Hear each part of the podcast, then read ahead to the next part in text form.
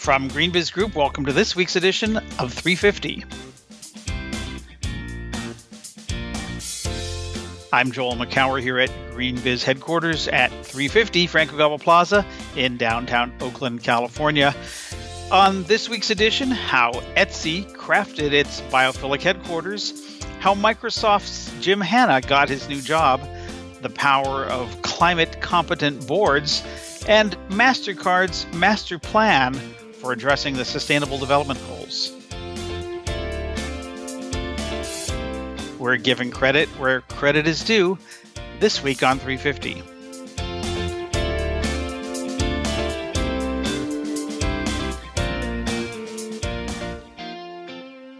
It's December 2nd, 2016. Welcome to this week's edition of GreenBiz 350. I'm Joel Makower. With me, as always, senior writer Lauren Hepler. Hey, Lauren. Hey there. I'm shaking off my turkey stupor. How are you doing?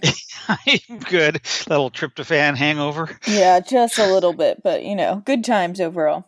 Yep, uh, you were in here in the Bay Area over the over the holiday. Yeah, up in the redwoods north of San Francisco, near the Russian River. Um, actually, some rain, which is nice in drought-stricken California. Um, and you headed east. I did. I was in Manassas, Virginia, also known as Gateway to the In-Laws.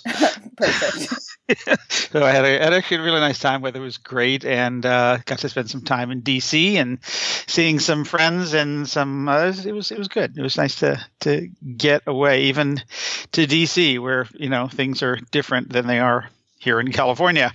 Um, but you know, that's the way things have always been and will continue to be, and maybe even more so going forward. But let's not get into that right now. Let's just get right down to business with the weekend review.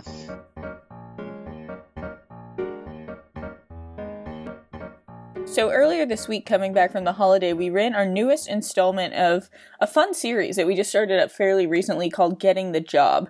This one looked at how Microsoft's Jim Hanna, formerly of Starbucks, got his new gig with Microsoft. Um, Jim is the director of data center sustainability for Microsoft now, so he's working along with Rob Bernard, Microsoft's chief environmental and city strategist.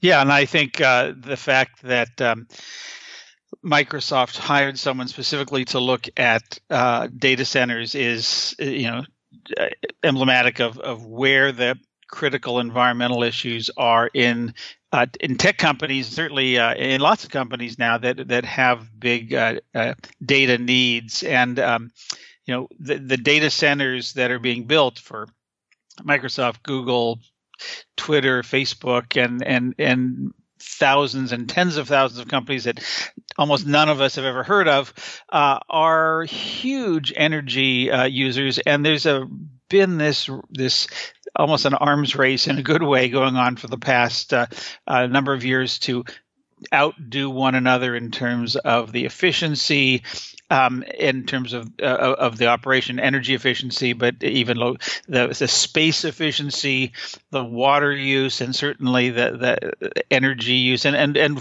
renewable energy use in particular. So um, the fact that uh, that Microsoft brought someone on to specifically look at that, I think, is is uh, important and, and interesting. Yeah, you mentioned sort of the arms race and data center sustainability. Not only companies brokering power purchase agreements to to use wind or solar to power those operations, but also some things that are a little further out. Like I know there's been some talk about underwater data centers, um, just sort of trying to mitigate that footprint of these these big tech installations. And one of the interesting things in this article um, was that Rob Bernard specifically said that they were looking for someone who had a really global purview and Jim was an interesting choice because he he comes from Starbucks where they've obviously got a supply chain that stretches around the world. So for him he sort of talks about how it's this data centers now is this area where it's it's definitely a global issue where you can apply sustainability techniques in how you build these operation centers around the world. But it's also a really local issue because a lot of times you're working with the city government uh, for access to clean power and those sorts of things. So it will be interesting to see how he sort of navigates that dynamic. And Rob Bernard is uh, uh, Microsoft's chief environmental and city strategist. I think that's interesting. An environmental and city strategist, and again, a, a sort of interesting uh, uh, title for the Times. And um, and he uh, we've had him on this program before, and he's a uh, regular at our events. He's he's Jim's boss and the one who hired him. And so what was interesting, as we like to do, is we peek very frequently inside the profession of sustainability inside big companies. John Davies, our vice president, senior analyst, uh, talk to both Rob and Jim to sort of, you know, tease out the story of of why uh, Microsoft is doing this, uh, hiring this this position, why Jim was the right person, and what the, the bigger picture is here uh, about what this says about where, where Microsoft is going. So um, I recommend that, and it's just great insight into what it takes to be a, uh, a sustainability professional these days. And one of the things that's interesting, they actually delved a little bit into what the interview process was like. So really, sort of getting in behind the wheels there. Um, and and Jim said that the interview process, um, what really struck him about it was the number of people in different roles that interviewed him uh, from all over the business law, corporate affairs, civil and mechanical engineers before you even got to the data center construction and software teams.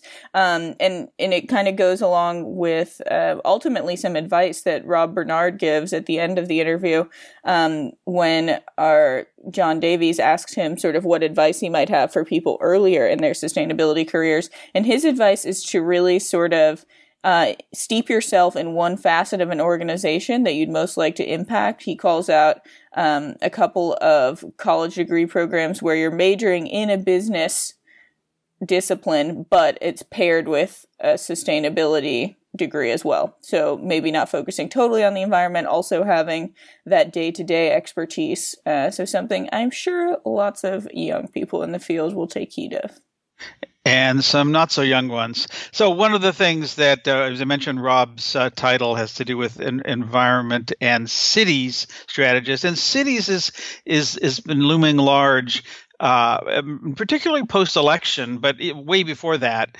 uh, on uh, in the climate arena, um, as it, it's become evident. Um, certainly in the United States that that there isn't going to be any political leadership on climate change at the national level. That cities will be the ones that need to step up. Uh, uh, Mike Bloomberg, former mayor of New York, uh, put out an interesting tweet. I think it was just before Thanksgiving, um, saying that uh, there's a there's a mayor's compact. I can't remember the name of it offhand. Uh, uh, that you know maybe that group of mayors include some of the biggest cities in the U.S. would come together to uh, if uh, the Trump administration decided to pull out of the Paris Agreement, that maybe these cities would step in and say, "Well, we are still committed in some way." I don't know how that would work. It wouldn't be. It would be a little bit different, uh, but it would maybe just symbolic. But the point is, is that cities uh, are looming increasingly large uh, as the place where climate change solutions are, are going to be happening, uh, and states as well. There was a piece, uh, op-ed piece in the New York Times that ran on Wednesday uh, called "Cities and States Lead on Climate Change," uh, and the dateline is Iowa City where uh, the wind turbines that are uh, coming out of the cornfields there uh, and, and, the solar business that thanks to MidAmerican Energy the big utility there um, uh, where they're they're making commitments to uh, get to you know 85% of Iowa customers will be electrified by clean energy by the end of this decade.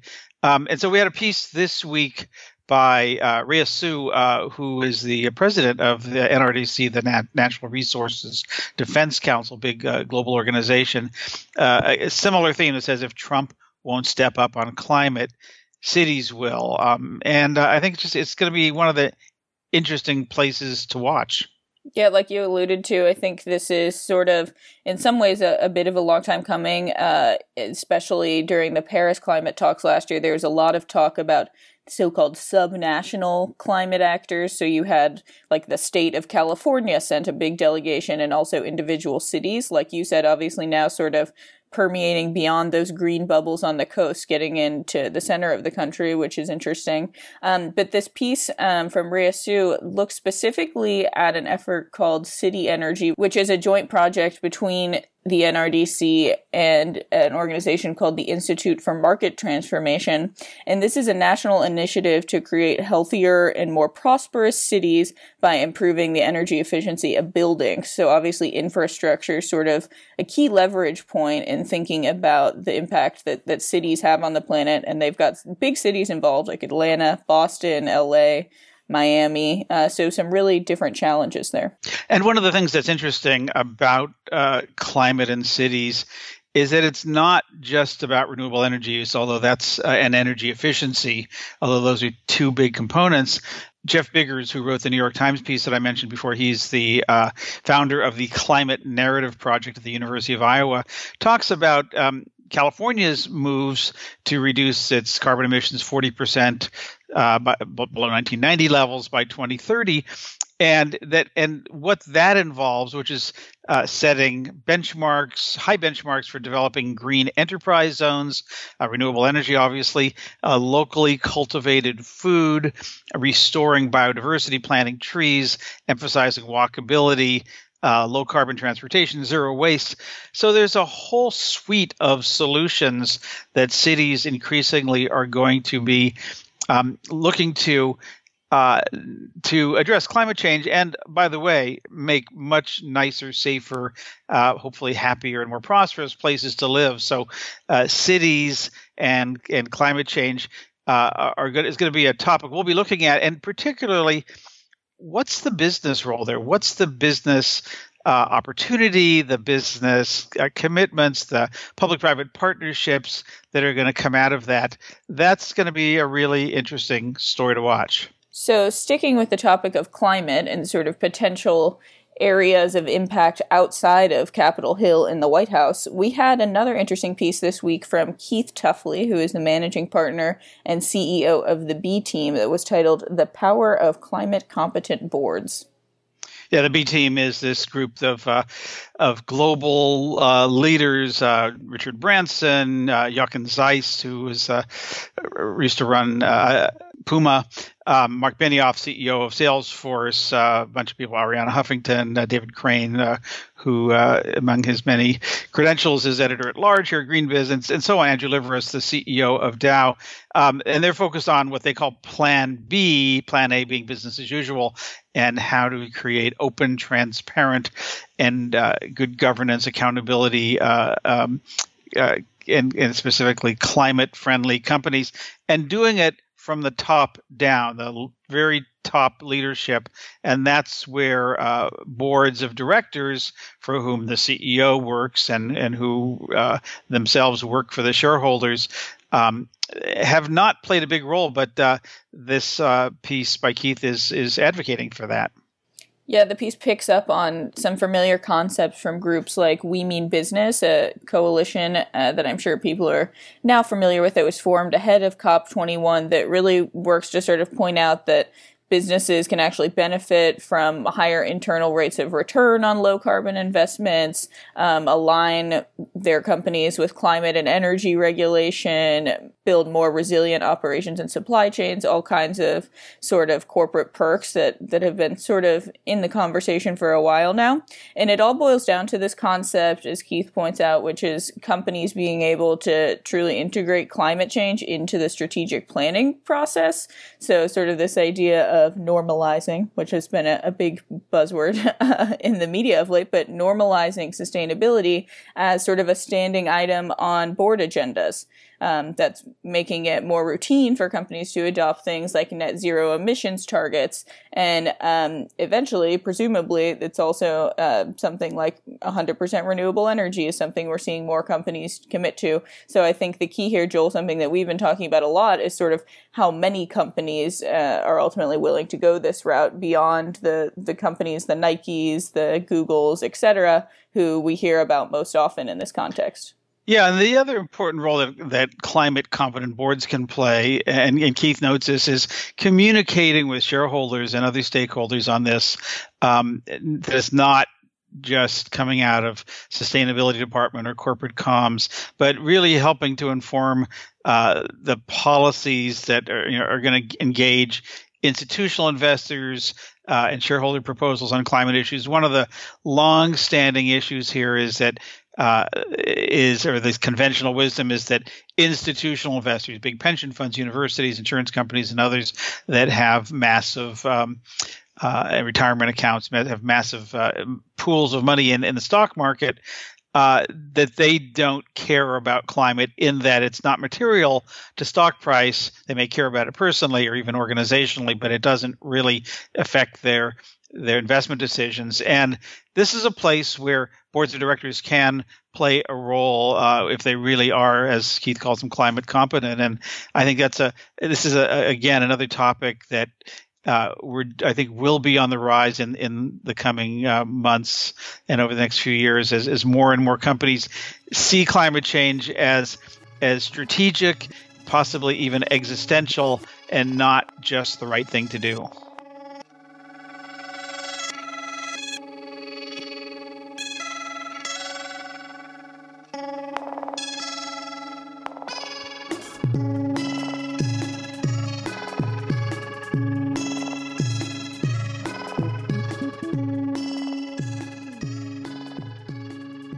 So, speaking of corporate action on all things climate, our senior writer Heather Clancy had an interesting look this week at the Sustainable Development Goals and specifically the mission behind MasterCard's SDG master plan.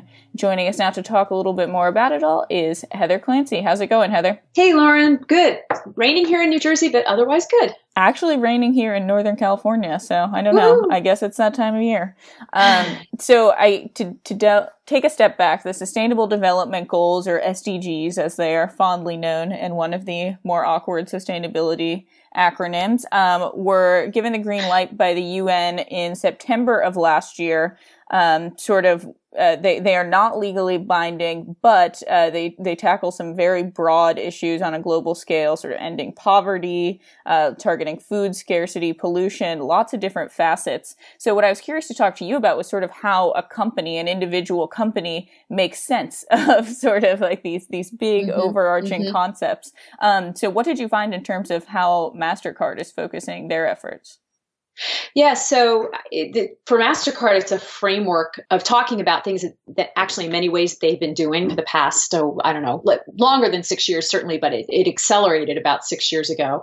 Um, the the sustainable development goals really pay, play into their master plan of being uh, a, a, catalyst for financial inclusiveness all around the world. So MasterCard, obviously, we in the United States know them very well, but in other countries, they have a very different role. We think of them as a credit card company, but in, in places like um, sub Saharan Africa, they are turning out to be a very key uh, ally of the government in helping digitize certain um, social programs and government, like, for example, welfare programs. So it's it's a pretty interesting, um, opportunistic, but also altruistic approach uh, that they're taking to the sustainable development goals. Hmm, definitely not just credit cards. It sounds like, and it's also you in terms of the scale we're talking about here, uh, the financial elements involved in implementing the SDGs. I think you cite an estimate that it will require an annual 5 trillion to 7 trillion to finance the goals. Um, obviously setting up this overarching role for businesses to play as a source for investments and then sort of like you're alluding to as a driver of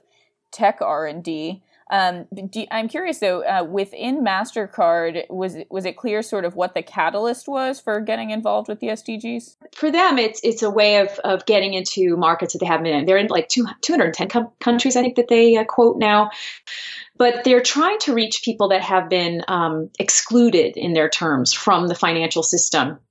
Their overall goal is to reach um, about 500 million new people and merchants by 2020 and i think that goal is is a couple years old. It's not just a year but but that's a lot of people. And so far they're they're about halfway toward that. Um, in terms of like you know one of the things i found most interesting uh, when i was speaking with louise holden is that she doesn't sit in any kind of corporate sustainability team. She's part of the commercial business. She's part of of, of driving partnerships between the private and public sector. And i think that's um, in many ways a, key, a, very key point of, of what she's doing and, and i um, she had a couple things to say about that we sit within the business which is a fundamental um, advantage and recognition that what we do is ultimately commercially sustainable. Um, so we sit within the business, therefore, Um, commercially, we have to wash our faces, um, which for, for, for me and for us means that we can sustain investment and we can sustain our involvement in kind of what we do, i.e.,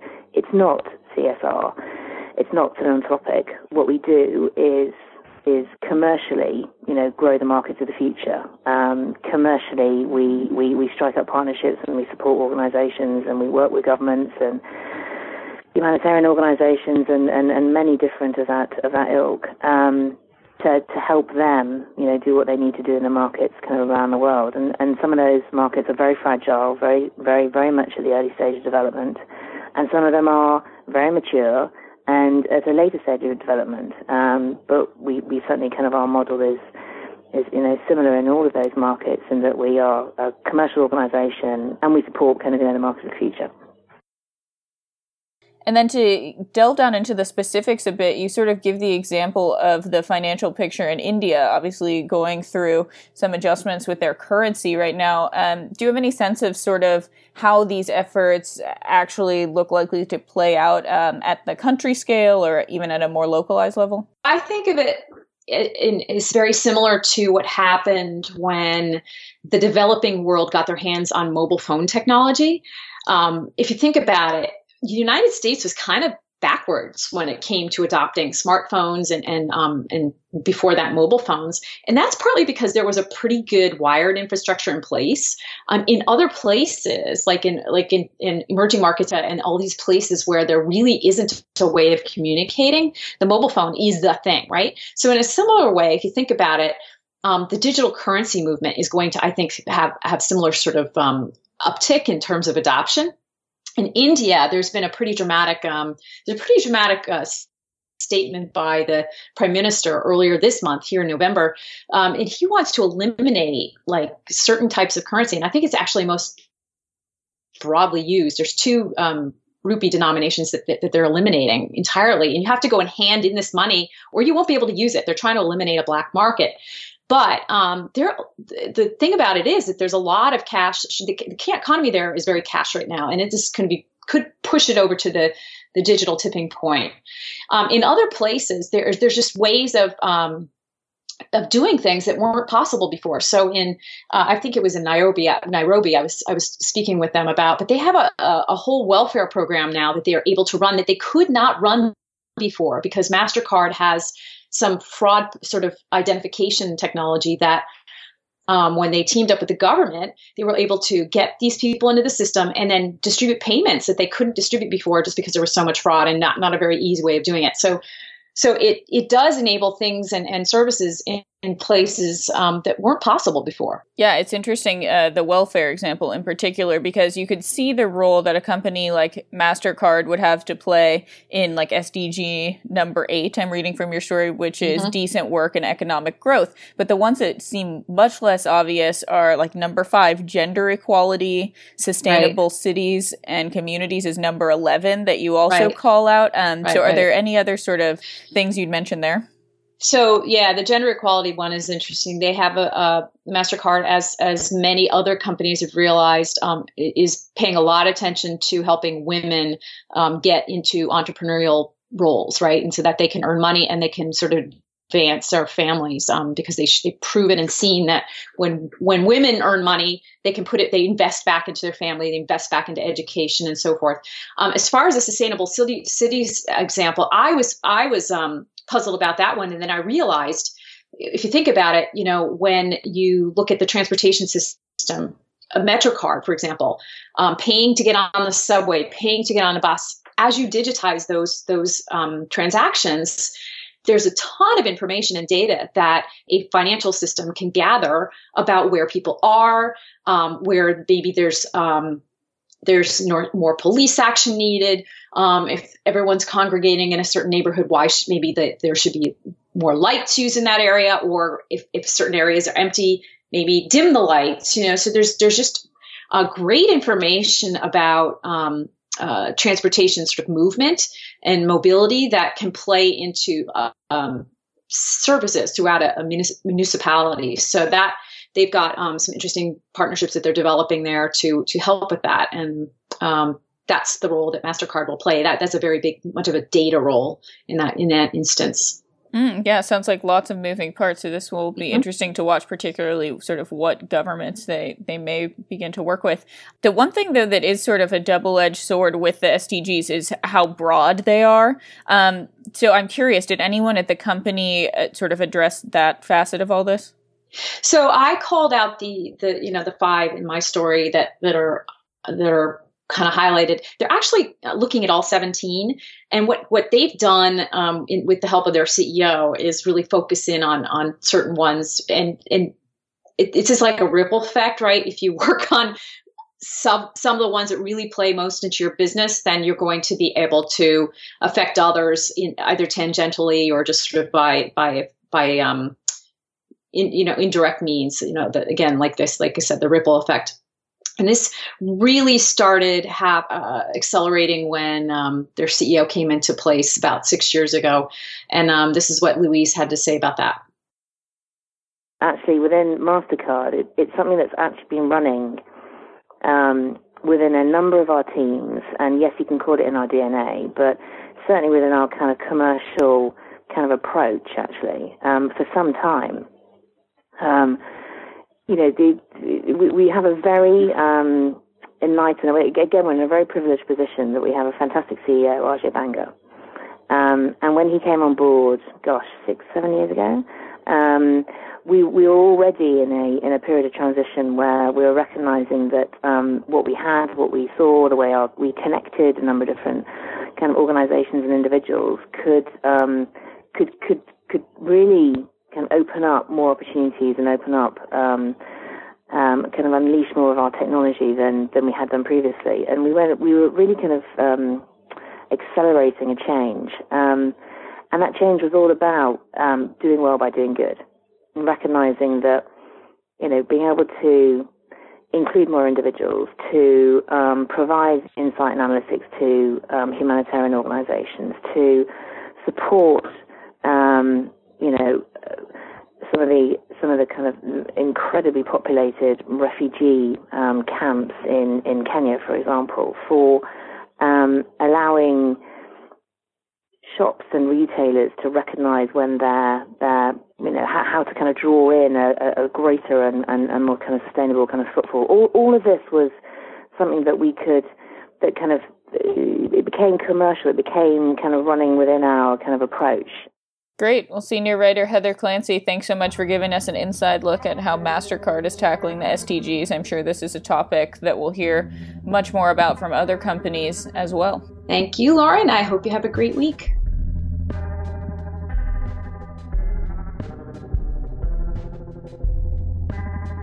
Switching gears to design, we had an interesting inside look this week at how handmade craft marketplace Etsy crafted its new biophilic headquarters in none other than Brooklyn. Uh, joining us now to talk a little bit about that is our associate editor, Anya Khalamayzer. How's it going, Anya? Hey, I'm doing well, Lauren. How are you? Good, good. So it sounds like an interesting uh, sort of expedition you went on. You actually went and toured Etsy's new facility, is that right? Yes. I went and toured Etsy's headquarters. Um, it's a new building that was opened in Dumbo, which is a really beautiful area in downtown Brooklyn. Cool, and it's a big space, right? Like 200,000 square feet we're talking about? Yes, it was very big and several floors, and each one was very diff- different as you would come to, ex- I guess, expect from Etsy, which is the, the home of the handcrafted goods. So it was almost like walking through an office building slash museum. Yeah, definitely. I was going to say, and we're going to get into some of the living building uh, applications that they used, but I was also curious just sort of like what the scene was like. I, I think I saw at least one living wall in your photos. Were there any other sort of quirky things or stylistic things that were interesting? Yeah, there were hundreds of different uh, handcrafted, even like tables and chairs. Um, so one of the one of the living future uh, or living building challenge um, principles is using furniture um, that is made by artisans who are using non-toxic materials. So Etsy took that one step further and used their uh, own um, their own sellers to create their office furniture. So everything has uh, even the most you know no, average looking thing has a history behind it. Um, what else did we see? The uh, the lamps. Um, there are these huge overhead lamps that kind of look like to me they look like circus tent covers kind of like they were very colorful and like made out of paper and these beautiful geometric patterns. And um, you'd walk down a hallway and there there's a library or a yoga studio uh, where people can just take a time out and breathe and meditate. Um, there are paper cranes that were draped over some walls. Um, and as you mentioned, there were these living walls, which are basically indoor gardens with plants just like creeping up to the ceiling, which are really beautiful. And, uh, and glass paneled walls showcasing some Etsy uh, sellers' crafts. Interesting. All kinds of stuff, especially when you mentioned the the furniture I have found myself on more than one occasion coveting a like $3,000 reclaimed wood, whatever. So I'm sure that was pretty amazing. Um, but I did want to take a step back and just make sure we are clear on sort of what a living building is, because I think this is a term that has been thrown around in the green building world um, for a while now, especially with projects like the Bullitt Institute up in Seattle. Um, but can you just talk a little bit about what the Living Building Challenge certification is and how that sort of applied to Etsy?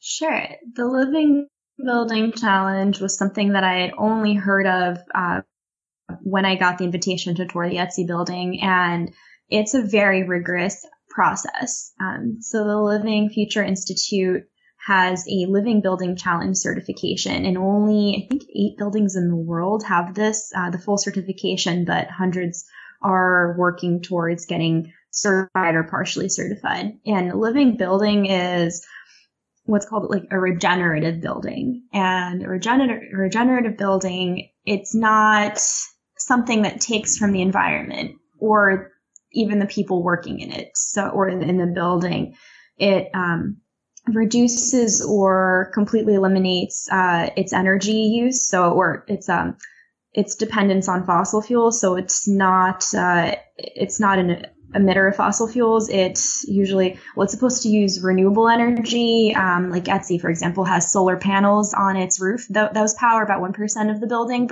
but then um, the rest of the electricity in the headquarters, which is huge, um, comes from other uh, sites in Brooklyn. It's uh, another facet of a living building is that it uses recycled water. Um, and like for example uh, water that would be captured from a roof and then recycled through um, a system inside the building itself.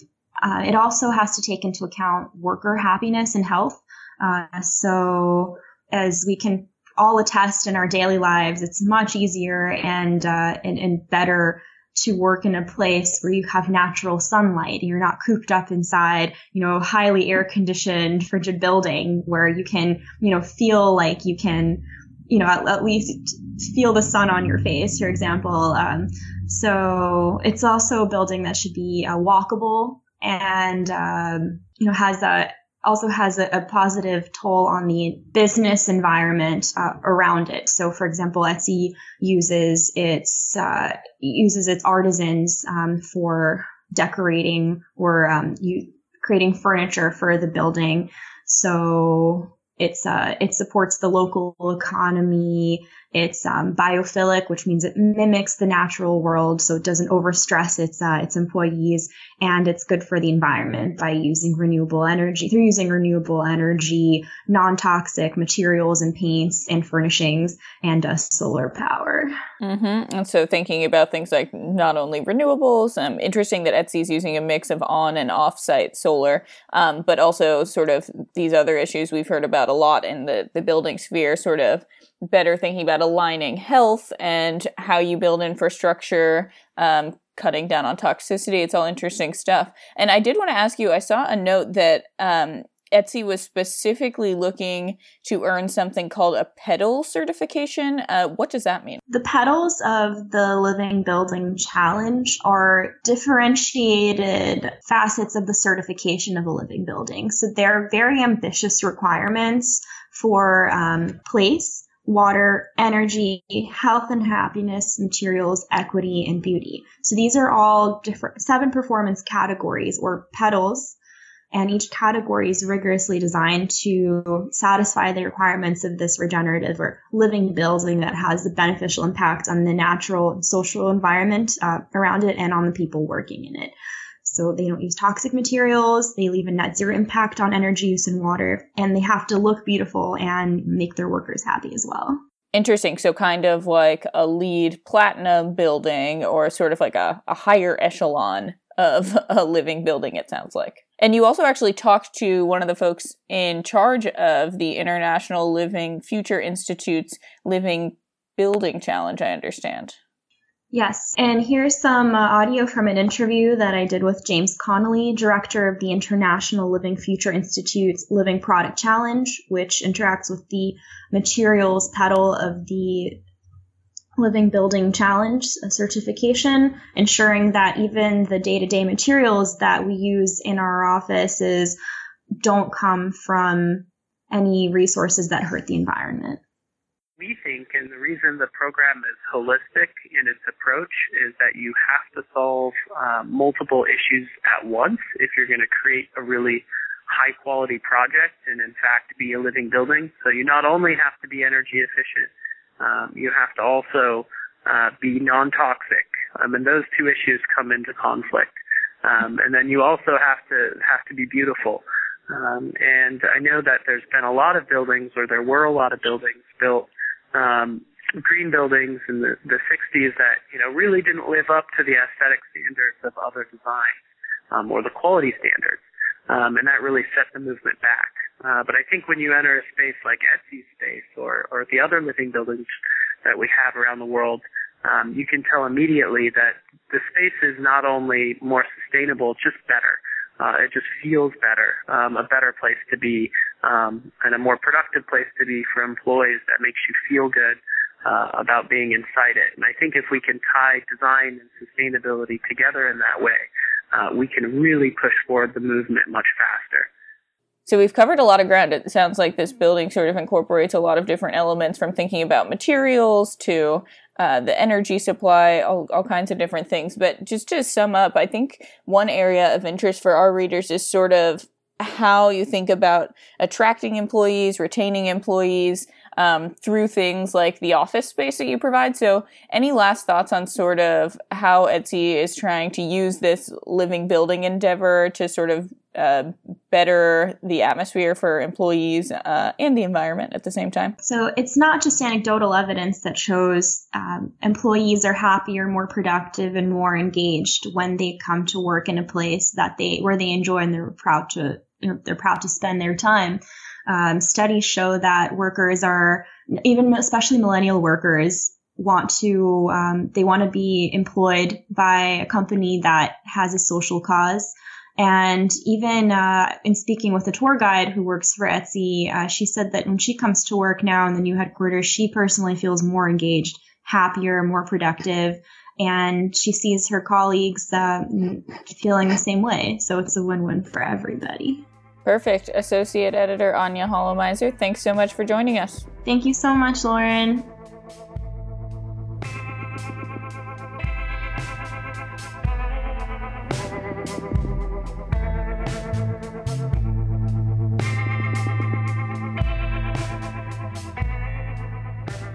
And that's our 350 podcast for this week. Go to greenbiz.com slash 350 and you'll find links to the organizations, the stories, and other things we've mentioned in this episode. Thanks as always to podcast director Soraya Melkonian. Contact us by email 350 at greenbiz.com. We always love to hear from you. And if you're enjoying this podcast, we'd love it if you'd tell others about it on by spreading the word on Twitter, Facebook, LinkedIn, hot air balloons, or any other means at your disposal. Meanwhile, we'll see you back here next week for another edition of GreenBiz 350. Until then, from all of us at GreenBiz Group, I'm Joel Makower. Thanks so much for listening. Until next time, have a great day.